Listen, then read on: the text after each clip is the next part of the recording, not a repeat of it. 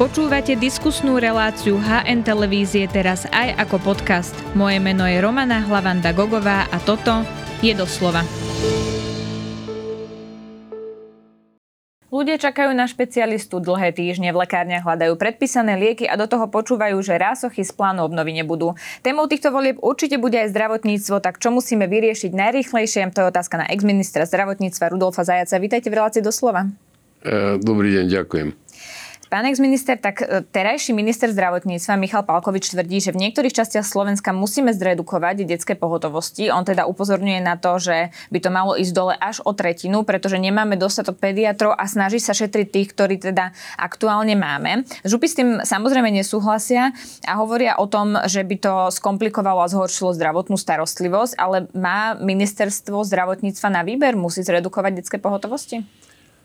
Že župy nesúhlasia je logické a že iné riešenie, ako redukovať v tejto chvíli, asi nie je, okrem riešenia, že by sa uvoľnili peniaze.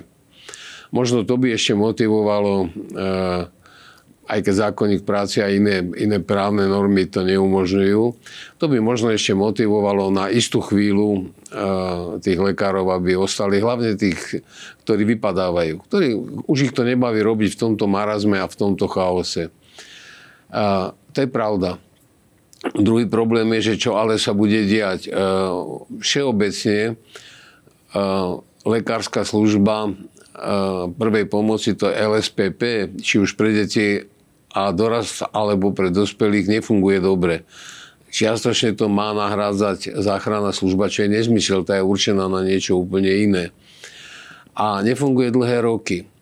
A nefunguje preto, že nikto nepritlačil zdravotné poisťovne, lebo ani nevedel, že zdravotná starostlivosť, a určite aj na pôde tejto televízie som to opakovane hovoril, zdravotná starostlivosť sa neposkytuje 8 hodín, ale non-stop.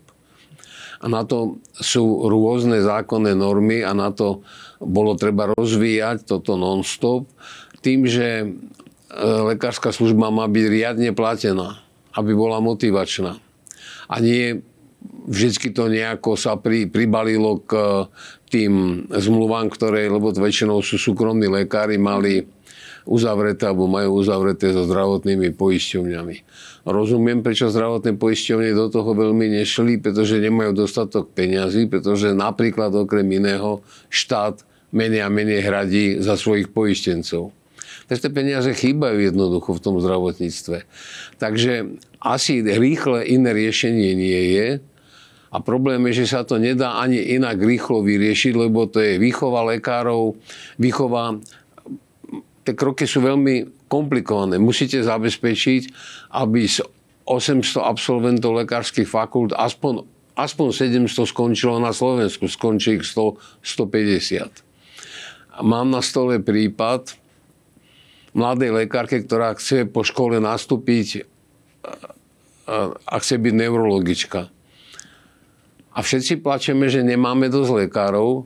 A ja mám 3 odpovede z jednej z najväčších nemocníc na Slovensku, že nemáme miesto. No tak nemáme miesto, nemôžeme ju vychovať. Keď ju nemôžeme vychovať, nemôže tu ostať. Keď tu nemôže ostať, bude nám chýbať. A to je dlhodobý problém, to nie je otázka posledných 5 rokov. To vyzerá byť skôr začarovaný kruh. Keď ostaneme ešte pri tých pediatroch, tak problém je najväčší... Je to isté v pediatrii, samozrejme vo všetkom. Úplne rozumiem. Tak najväčší problém je na východe, kde podľa ministra teda tie APS-ky ťahajú 3 pediatri v dôchodkovom veku a on mal taký nápad, že by skrátil tie hodiny, počas ktorých by vlastne boli na pohotovosti o 2 hodiny, čiže nie do 22, ale do 20. A to by pomohlo, lebo tejto témy sa vlastne nechytil žiaden poslanec. A ako keby to vyšumelo. Už teraz parlament ani nie, čiže táto téma už je mimo hru. Povedali ste sama, sú v dôchodkovom veku. No dovtedy sa chodí žbánom po vodu, kým sa nerozbije. No tak skrátim úväzok, skrátim aj peniaze. No tak povedať, dobre, toto už naozaj robiť nebudem a pôjdete do dôchodku. Pomôže to? Musíme naštartovať dlhodobé riešenie, ale to nikto za 20 rokov neurobil. No a aké sú tie dlhodobé riešenia? Lebo to, čo hovorí ministerstvo, je, že nám aktuálne chýba vyše 200 pediatrov. To je naozaj alarmujúca situácia. Vidíme to v každom okrese. A my potrebujeme do systému dostávať nových pediatrov. Tak čo sú tie kroky, ktoré sa majú robiť, ktoré sa vlastne musia spraviť už dnes, aby sme za roky videli nejaký výsledok? A sú to roky. No tak znova to len poviem. A vytvoriť normálne, dobré, rozumné pracovné podmienky. A to bude platiť aj o sestrách, keby sme sa bavili. To je to isté. Po absolvovaní školy, aby mohli atestovať, treba vedieť, že atestovať môžu len za predpokladu, že budú istý čas pracovať v nemocnici. A u všeobecných lekárov, a to už je jedno, či pre dospelých detí, doraz je to ešte o to komplikovanejšie, že oni za 5 rokov, koľko trvá atestačná príprava, majú prierezové absolvovať praktickú prípravu na viacerých klinických odboroch. Na chirurgii, na krčnom, na internom, na gynekológii, aby boli všeobecne vzdelanejší prakticky. Uh-huh. Tá škola ich pripraví teoreticky. Tak to je 5-ročný proces. Nehlásia sa nám medici, nechcú ich brať do zamestnania, poskytovatelia, teda nemocnice. Máme ich málo a bude ich ešte menej. A keď čokoľvek by zajtra sa všetci zobudia podali, my ideme vychovávať ambulantných lekárov, tak to trvá 5 a viac rokov. Do toho v pediatrii je viac žien, čiže to je tak, ako si prirodzené. Oni sú, by som podal, viac stiahnu, povedzme, k tej detskej. To je nejako dané to ženskosťou, aj to je dobre. No ale tam ešte máme tiež nejaké potom, že aj oni chcú mať vlastné deti, to znamená, tam ešte nejaké 2 roky štatisticky nám budú chýbať. Tak to je 5-7 ročný proces, keď ho zajtra naštartujeme. Nenaštartujeme ani o rok, lebo už štartujeme 15 rokov. Máme koncepciu odboru, vieme, čo by sa mali vzdelávať, máme spôsob, ako ich budeme vzdelávať. Sú kompletné koncepcie vzdelávacích procesov. To je všetko ešte z čias Dzurindovej vlády. Vieme, kde sa môžu prakticky pripravovať. Vieme, kto všetko ich môže vyskúšať a dať im atestáciu. Uh-huh. Z monopolu SZÚ sa stal dneska aj proces, ktorý môžu robiť aj lekárske fakulty. Nemusia chodiť do Bratislavy. Majú 3, prakticky 4 lekárske fakulty na Slovensku a v rámci toho môžu atestovať. To všetko vieme. Ale keď nám z 800 medikov 600 zmizne, no tak potom kde ich vytvoríte? A ešte 5 rokov navrch tá lehota. A to isté platí pre druhý nedostatok, ktorý tu je nedostatok sestier. Oni tiež nie sú tam tie atestácie a tak ďalej, sú tam už potom len nejaké také certifikované vzdelávania, ale tiež ich potrebujete zamestnať. A keď som spomínal ten prípad, to nehovorím, pretože mi na tom nejako záleží, hovorím preto, že žasnem. Nemáme ich dosť a nevieme ich zamestnať. Tak je niečo zhnilé v štáte dánskom, by povedal Hamlet. Keď už sme pri tých pohotovostiach, tak ministerstvo hovorí aj o tom, že je nutné zvýšiť poplatky. Za pohotovosť je to stále 2 € a za urgent 10 €. Oni vravia, že by sa to teda malo zvýšiť. A malo by to ísť zároveň ruka v ruka aj s informačnou kampaňou, aby ľudia vedeli, kedy majú navštíviť pohotovosť, v akých prípadoch ešte stále môžu počkať napríklad do rána a navštíviť ambulanciu. Je toto nutné zvyšovať tie poplatky, aby sme v ľuďoch vybudovali ten pocit, že tu pohotovosť nie je pre hociaké prípady? Tu sa miešajú jablká s rúškami. Tu. Nie je možné, aby na urgente sa platilo. Urgent máme prednemocničný, to je rýchla záchranná služba a nemocničný. Niekto si zlomí nohu a budem od neho inkasovať? No to si neviem predstaviť. Lekárska služba prvej pomoci, to je tá bežná pohotovosť, akou poznáme, ktorá dokonca môže byť aj výjazdová, že lekár s firemným autom, pohotovostným autom príde k pacientovi. To sa u nás prakticky nedieje. To ešte za socializmu lepšie fungovalo, keď to ani nebolo v zákone. Teraz je to v zákone, že lekári nemusia vykonávať svoju prax len v ambulanci. Tým je myslené, môžu chodiť aj k pacientom. No myslím, že lekára, ktorý chodí k pacientom, už pomaly ani nenájdeme, aj pretože ich je málo. Áno, tam sa uvažovalo správne, a to sú tie tzv. Marginálne poplatky, aby sa zneužívanie. Niekomu je zle od rána, ale samozrejme spomíne si o 2:00 v noci. A to sú aj tie zubné, že samozrejme každý zub bolí až v noci a tieto veci. Tam tie poplatky majú ten charakter, že trochu bránia zbytočným návštevám. A Ale urgentná medicína, to je pojem, mozgová porážka, to patrí do urgentnej medicíny. Úrazy, akútne brucha, žlčníky, slepáky, pankreasy, no toho je strašne veľa. Ako nechám o 10 hodín čakať na centrálnom príjme, lebo u nás si všetci pletú urgent a centrálny príjem. To je úplne niečo iné. Urgent v mojich očiach je, prichádza sanitka s majákom, vezie urgentný, akútny stav, a to je tzv. Prednemocničná urgentná starostlivosť. Teraz sa to trošku chce vylepšiť tým randevu systémom, že proste lekár nemusí byť sanitke, ale lekár chodí sám a stretne sa s nimi až na mieste, lebo dokáže obslužiť viacej, ale to, niečo to pomôže. Vchádzajú do nemocnice na vozíku a pacient sa dostáva na urgentný príjem. A tam sa robia prvé vyšetrenia, triáž, teda rozdelenie, CT, magnet, ak treba, rentgeny, Mayo Clinic. Nie je to treba chodiť do Mayo Clinic, takto by mal fungovať urgent napríklad na Boroch. Že tam rovno z ulice vstúpite, majú tam magnet, majú tam CT, majú tam anesteziologa, majú tam konziliárnych lekárov. No samozrejme, keď sa tam začne valiť davy občanov, tak to nemôžu stíhať.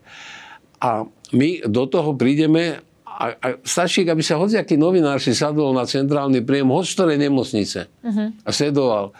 Dobre, z jeho sanitka. S majákom. Všetko prednemocničné, ešte by som povedal, tam bude. A potom 5 hodín čaká, 7 hodín čaká, 8 hodín čaká, to je urgent. Slovo urgentný, alebo po anglicky emergency, je neodkladný. Takže... Rozumiem tomu, čo hovoríte. Tu si pletieme jablká s hruškami a teraz ešte prídem s bločkom a poviem, no tak 10 eur. A keď sme pri tej pohotovosti a to... Rozumiem, čo tým chcel, prepáčte. Chceli brániť zbytočným návštevám. Dá sa to urobiť vtedy, keď začne fungovať ambulantný systém. A dostaneme sa aj k tomu, ale ešte som sa chcela opýtať na tú kampaň. Vedia vôbec ľudia, na čo napríklad slúži pohotovosť a že to nie je presne na to, ako ste povedali, že celý deň ma pobolieva brucha, spomeniem si večera alebo pri tom zube. A vedia vôbec ľudia, ako funguje celý ten kolos, zdravotnícky systém, kde mám ísť, kedy mám ísť, ako mám ísť a nebolo by lepšie nejak to zautomatizovať? Napríklad v zahraničí fungujú aj aplikácie, vyklikám si nejaké symptómy a to mi vlastne povie, že či mám ísť na pohotovosť alebo to počkáš do rána. Toto by som nebol veľmi nadšený, keby sme tu cez mobilnú aplikáciu robili samodiagnostiku, lebo to môže dopadnúť všelijako. Ale ja neviem, či to ľudia vedia, skôr nie, lebo im to nemá kto povedať. Môžete dať inzerát do novín, alebo môžete dať poučenie, môžete zaplatiť televízne relácie. A asi najskôr aj verejnoprávna televízia by mohla mať nejaký cyklus nejakého vzdelávania tých pacientov alebo občanov, lebo ja nemám rád slovo pacient, lebo nie každý, kto potrebuje zdravotnú starostlivosť, je pacient. No, gravidné ženy pravdepodobne nebudú pacientky, pravdepodobne sú tehotné, to je všetko a porod asi nie je choroba. Takže a iných takýchto príkladov je viacej. Áno, to by mohlo byť. Ale prvé a najlepšie vzdelávanie týchto ľudí urobia ich lekári, ku ktorým z dôverov idú ich lekárne, si tých máme úplne vyradených. Teraz som zachytil správu, že možno od 1. januára budú lekárnici môcť očkovať proti chrípke v lekárniach. No aleluja. To funguje už všade vo svete dlhé roky. A keby sme boli toto vedeli si urobiť pri covide, tak tí lekárnici by nám preočkovali aj tú populáciu, ktorá sa k očkovaniu buď nedostala, alebo nechcela. My sme lekárnikov zatlačili do rohu a pozeráme na nich ako na lepších drogistov, predajcov drogistického tovaru. My vôbec nevieme, že oni sú tiež poskytovatelia zdravotnej starostlivosti a že tradičná lekáreň v Európe, a ja také poznám aj na Slovensku, ale ich je málo, je aj miesto, kde sa poskytujú rady, kde sa tí pacienti dozvedia niečo, kde im povedia, tento liek s týmto by nemusel robiť dobrotu, kde dokonca zavolajú lekára a povedia, pán doktor, máme tam nejaké incidencie, to nie je dobre, to nebude fungovať, lebo tento liek sa vybíja s týmto. Môžeme to zmeniť? Viete si to predstaviť? No samozrejme, však sú na to vzdelaní a majú k tomu všetko, čo potrebujú. Ale my sa na nich pozeráme, ako že to sú nejakí, neviem čo, súkromníci, od toho pejoratívnejšie ani neviem povedať, lebo je to pejoratívne. My vôbec nevieme, čo od nich by sme mohli získať a nevieme ich zaplatiť. Takže Dnes lekárnici žijú na hranici biedy, pretože sme robili všelijaké redukcie ich marží a degresívne marže a neviem, aké voloviny. Nedávame im nejaké peniaze napríklad za poradenstvo, poskytnutie rady, alebo napríklad aspoň za položku. Tie lieky zlacnievajú a z tej marže majú menej a menej. A pritom je to veľká sieť 1400, 1500 bodov, kde tých pacientov môžete vzdelávať. A dobrý magister funguje tak, že príde sa pacient poradiť do lekárne. Máme tu... Teraz som študentke, tam máme lekáreň. Pacienti by kľudne mohli tam ísť a spýtať sa, bolí ma brucho, máte niečo od bolesti? A on sa spýta, kde vás boli, čo vás boli? A už máte aspoň prvý kontakt. Uh-huh. A už to viete nejako skúsiť spraviť. Toto všetko sme my pozabúdali. Toto všetko už nevieme robiť. A teraz všetci hľadáme zázračný liek a pozeráme, jak tela na nové vráta, že dojde nejaký spasiteľ a za 2 týždne to vyrieši. Čiže mali by sme si uvedomiť, že keď v tom systéme máme málo ľudí a máme tam teda lekárnikov, ktorí sú teda odborníci, tak by sme ich mali viac v tom systéme využiť. Samozrejme, ale im aj viacej zaplatiť. Uh-huh. Vy ste spomenuli, pán exminister, aj to, že teda ambulantný sektor... Usmieval som na tom exministrovi, ale to je v poriadku. Tak vám môžem hovoriť aj priezviskom. Pán Zajac, vy ste povedali teda, že treba posilniť aj ambulantný sektor, lebo ten, keď nebude posilnený, tak vlastne nám to na začiatku nejakým spôsobom kolabuje. Nie je teda problém, že sa reforma robila od ambulantného sektora a teraz vlastne ešte niečo sme si zastihli? Ktorá reforma? Myslím, reforma nemocníc, takže sa nešlo od začiatku pri ambulancii. Lebo nie, tak dávno som sa vyjadril, že ja viem iba o jednej reforme, ktorá sa robila, a to bola tá z druhej Dzurindovej vlády. Všetko ostatné, čo nazvali reformami, boli buď malé, drobné, dielčie kroky a väčšinou to veľmi poškodili. S výnimkou najväčšej reformy, aká sa kedy v zdravotníctve udiala, podľa Moniky Paluškovej, či nejaká prezidentská zväzu nejakých všeobecných lekárov, ktorá, aby tú šikanu pacienta úplne vylepšila, tak ešte presadila aj s krajčím, aby lieky mohli písať iba špecialisti. No to už je na hlavu postavené všetko. Ale potom ešte mala toľko, by som povedal, odvahy, že vyhlásila, toto je najväčšia reforma zdravotníctva. Pokiaľ je toto najväčšia reforma zdravotníctva, neviem, ako by nazvala najväčšiu hlúposť. Ale vrátim sa, k čomu hovoríte. Ten systém funguje v tíme, to je previazanosť. Všeobecný lekár urobí základné vyšetrenia, názor si urobí a zamyslí sa. Mám ho poslať do nemocnice rovno, alebo ho môžem poslať k špecialistovi. Špecialisti, ktorí sú rovnako kvalitní a vzdelaní v odboroch, ako sú aj tí v nemocniciach, ktorí môžu značne odbremeniť aj ústavnú starostlivosť, teda zmenšiť počet hospitalizácií a skrátiť ich. A to všetko my vieme, aj vy hovoríte áno, ale urobili sme tzv. Stratifikáciu nemocníc, ktorú sme potom premenovali na optimalizáciu siete nemocníc, ale bez toho, že by sme vôbec ambulantnému sektorovi venovali čo len 1 minútu. Urobili sme, rozhodli sme, nie my, ale vláda týchto ignorantov a chaotikov, ktorá tu bola, rozhodli sme, že 990 miliónov dáme do nemocníc a 10 miliónov dáme do ambulantného sektora. Už tam vidíte ten nepomer. A tým pádom sa stalo, že vyrátali sme, koľko postelí kde potrebujeme, v akých odboroch a takých onakých, takých makových, v 5 alebo 6 úrovniach tých nemocníc. A my vôbec nevieme, koľko tie nemocnice by nemuseli hospitalizovať, keby riadne, tak ako to je v Európe bežne, fungoval ambulantný systém, ktorý by ich odbremenil, ktorý by nastavil diabetikov, ktorý by robil jednodňovú chirurgiu, ktorý by robil stacionárnu liečbu. To znamená, ráno pacient príde, dostane lieky, infúziu, procedúry a po obede môže ísť domov a tak sa tam bude chodiť týždeň, tak sa dá chemoterapia podávať, tak sa dá všeličo liečiť. To všetko sme uzavreli. Všetci máme v hlave štát a jeho štátne nemocnice a štát musí a štát garantuje. Štátne nemocnice praskajú vo švíkoch častokrát zbytočnými alebo zanedbanými vecami, čo je veľmi dôležité. To sa ukázalo pri covide. Koľko vecí sa muselo zanedbať a dneska na to doplácame. Ale nazveme to optimalizácia siete, stratifikácia. Ja takéto veci nazývam blbosť. No, lebo problémy so špecialistami napríklad máme všade po celom Slovensku. Chýbajú nám viacerí špecialisti a vidíme to už dlhodobo, že sa skôr situácia zhoršuje, nepribúdajú noví do systému. Nemali by byť v tomto proaktívne poisťovne? Vo všetkom majú byť poisťovne proaktívne. O to pokoj, o tom nie je to reči. Vo všetkom majú zodpovedať za sieť. Oni boli určené zo zákonov, aby vytvorili optimálnu sieť. Tým, že budú a nebudú kontrahovať. Oni vedia, kde je aká kvalita. Oni vedia, kde všetci pacienti zomreli na umelej pľúcnej ventilácii a kde nezomreli, alebo ich zomrelo významne menej. Vedia to. Všeličo vedia tie poisťovne, ale musia mať k tomu priestor a podmienky. A nemôžete chcieť toto všetko od poisťovní, keď nemáte iné na pláne, len 12 rokov vykrikujete, ako ich zoštátnite, ako ich znárodníte, ako ich vykúpite. Takže nemajú na to podmienky? No tak samozrejme, že nemajú.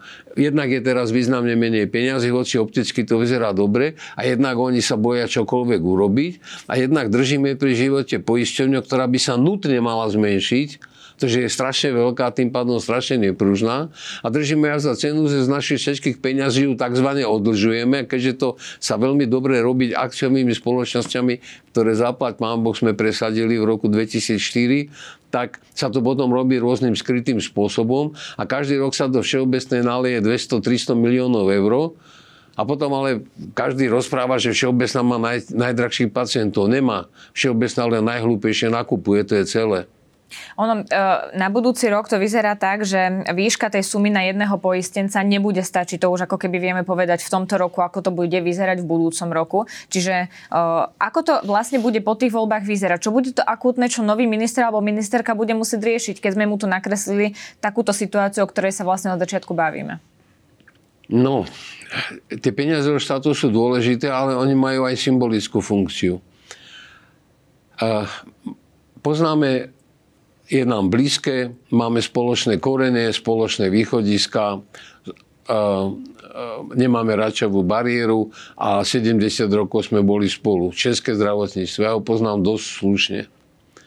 Ak české zdravotníctvo dáva 80 eur na jedného svojho poistenca a slovenské 35, tak niečo je akosi problém. Táto vláda, posledná, teda ostatná, okrem samozrejme tejto úradníckej, všetko, čo mohla, zničila. Aj to, čo ešte ostalo. Zrušila ročné zúčtovanie. To znamená, podala, tu je balík peňazí a z tohto musíte mať vyplatiť štátnych poistencov.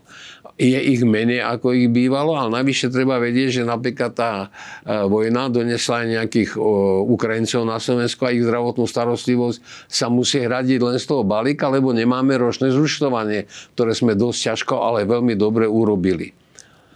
Keď mám ročné zúčtovanie, čo poistenie za ňom musím dostať, dohodnutú sumu. Takže je tam významne menej peňazí, ale významne viacej štátne peniaze premrchával na nezmysel, lebo to, čo ušetril, on nakoniec rozdal do zdravotníctva. Na čo? Na očkovaciu lotériu, na plošné testovanie. 0,5 miliardy stálo to plošné. Miliardu, veď ani to nevieme. Matovič priznal, že asi 700 miliónov, tak keď on povie 700, hovorí miliarda. Ale za miliardu postavíte pomaly dve nemocnice. Dostaneme sa aj k tým nemocnicám. 100 ambulancií. 1000 ambulancií, zlepšíte mzdy. Takže, čo bude musieť nová vláda spraviť? Bude sa musieť rozhodnúť, či chce stále fungovať na zákonoch, ktoré sú to od roku 2004 a ktoré sú už tak zmanipulované a 650 novelami upravené, že už častokrát ich ani ich otec nepozná. Uh-huh. Čiže potrebujeme v tomto ako keby čistý stôl. Nie, to sa dá upraviť, tak sa musia odstrániť hlúposti a za 3 mesiace môžu byť, o 3 mesiace fungovania vlády môžu dobre fungovať. To sa dá urobiť. Alebo musí prísť vláda a povedať to, čo vždy hovoril Fico a spol. Nechceme Zajacové zdravotníctvo? No tak nechcite, to je ich výsostné právo a pánska vôľa. Urobte svoje. Ale musia niečo urobiť. Čo urobili tie vlády? Kde je to Ficové zdravotníctvo, kde pečené holuby budú lietať do huby? Kde?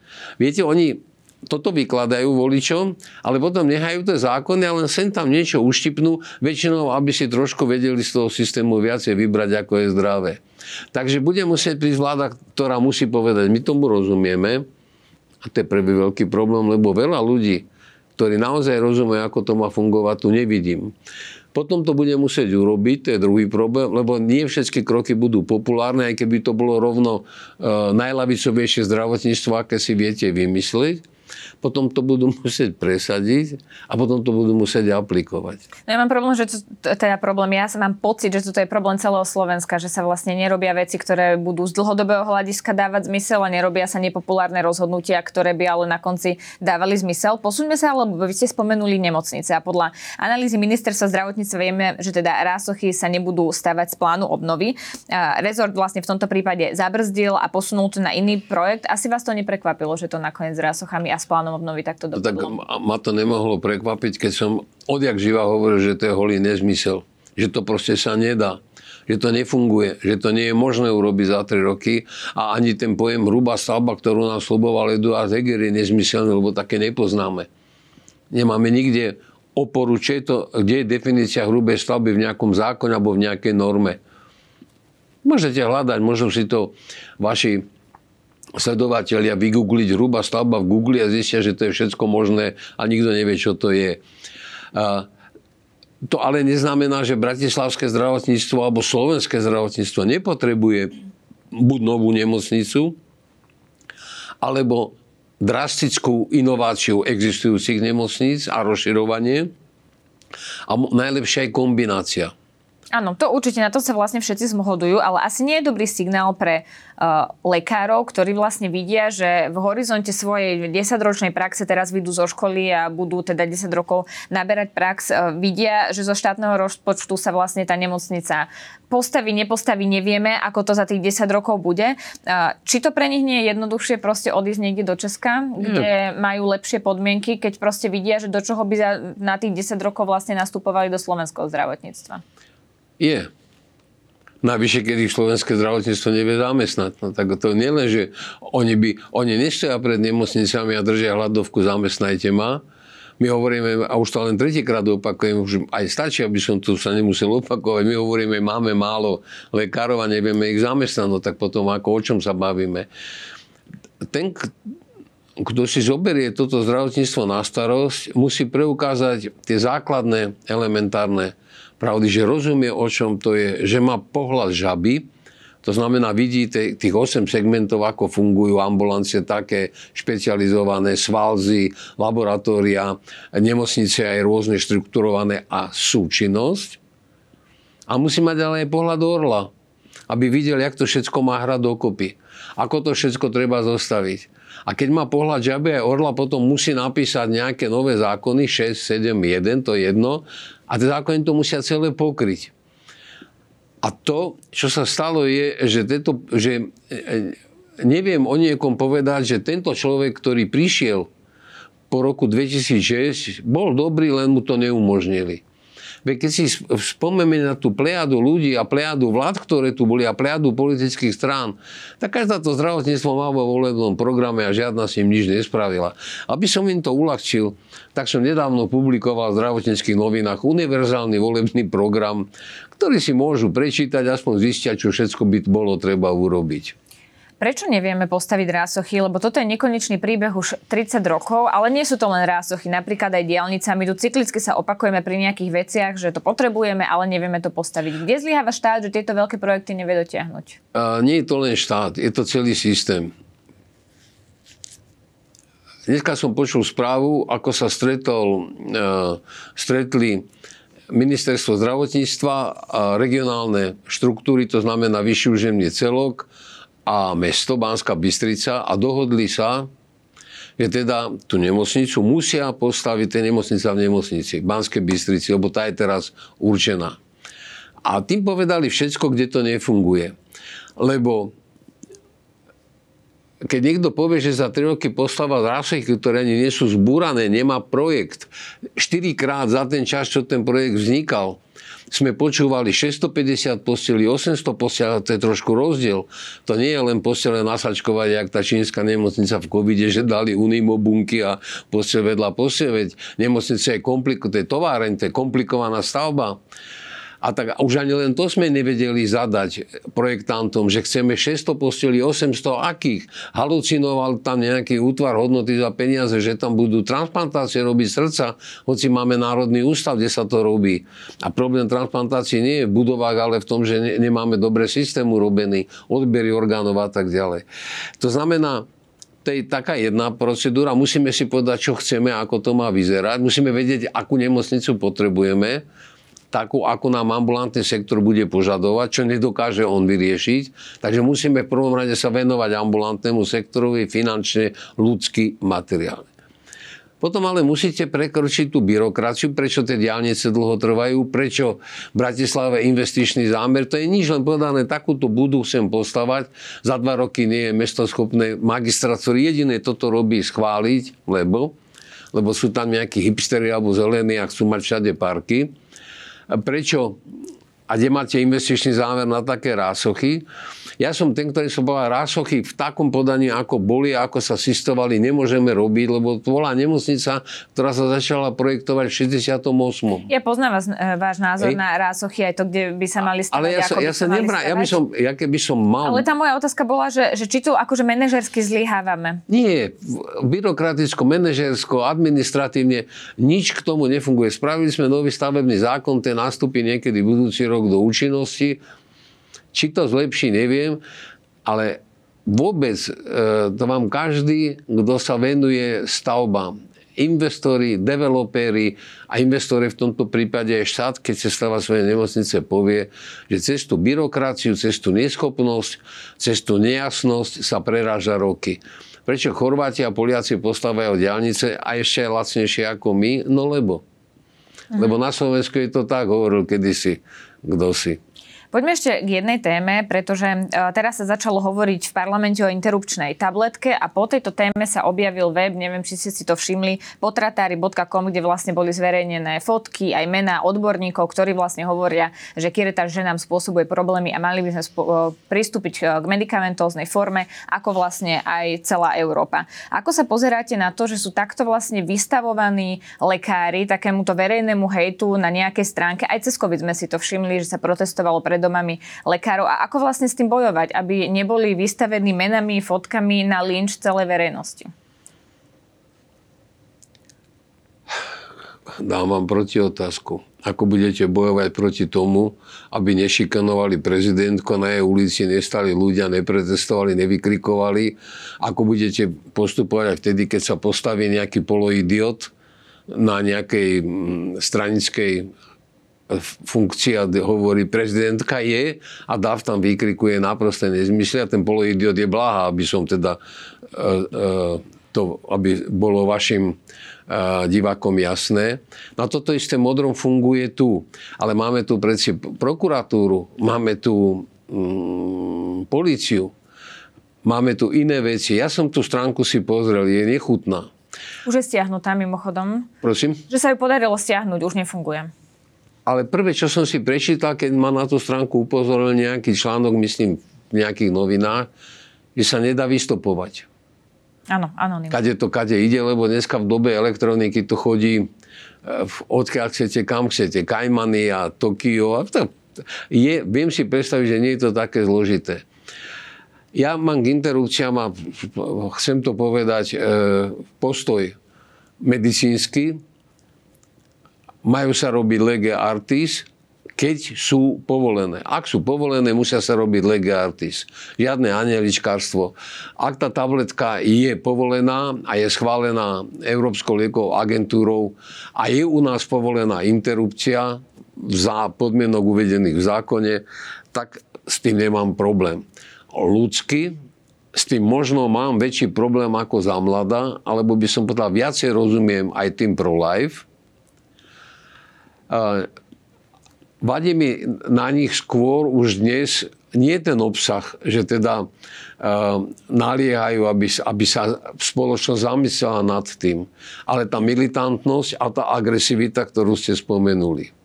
Keď ste to presne povedali, ľudsky, že sa na to pozeráte. Ale k tomu nemám prečo vyjadrovať. A medicínsky, keď bola veľká kauza interrupcie, bola aj za môjho pôsobenia, som povedal, prepáčte, ja zodpovedám za to, že všetko sa bude robiť v súlade so zákonom a lege artis. Áno, podľa najnovších vedeckých poznatkov. A práve na to chcem nadviazať, čo hovoríte, že je to vlastne medicínska otázka. Tak nemalo by už ministerstvo rozhodnúť o tej tabletke? Je to predsa medicínska otázka, nemali by to rozhodovať politici v parlamente, aby sa zastavila vlastne táto hystéria, lebo keby sa to schválilo, začalo by sa to používať ako kdekoľvek v Európe, tak by vlastne už medicínska otázka je vyriešená. To nie je medicínska otázka.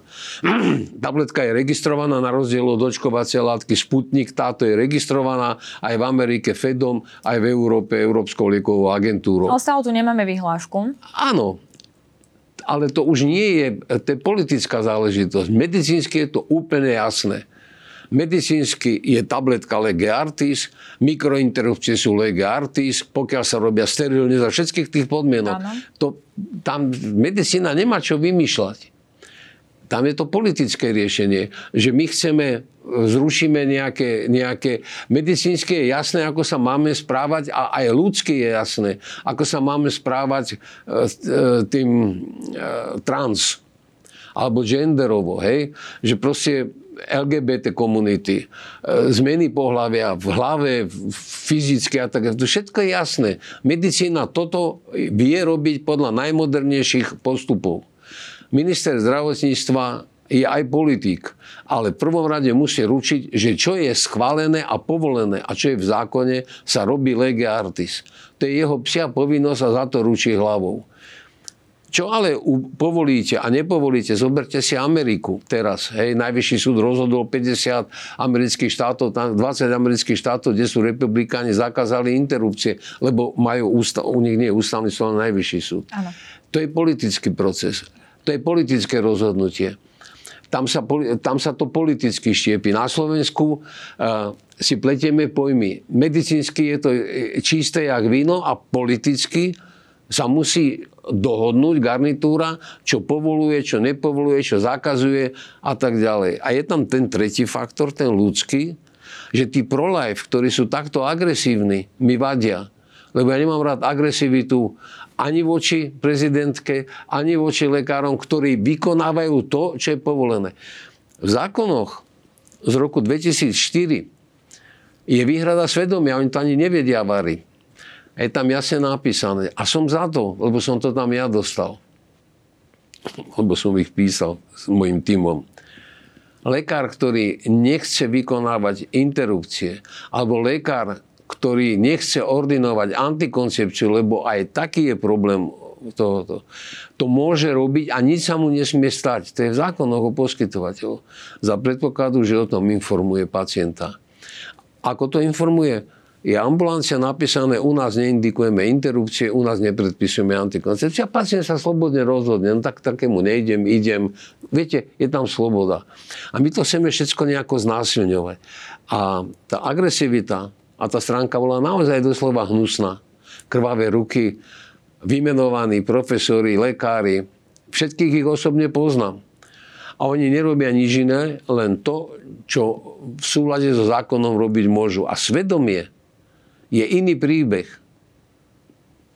Rozumiem, čo hovoríte, tak uvidíme, ako vlastne táto téma postúpi. Ďakujem. Som sa rozvášnil pri interrupciách, ktorým som sa vždy vyhýbal. Vidíte, tak sa to na ten záver podarilo. Tak vám ďakujem veľmi pekne, že ste si na nás našli čas. To bol ex-minister zdravotníctva Rudolf Zajac. Ďakujem za pozvanie.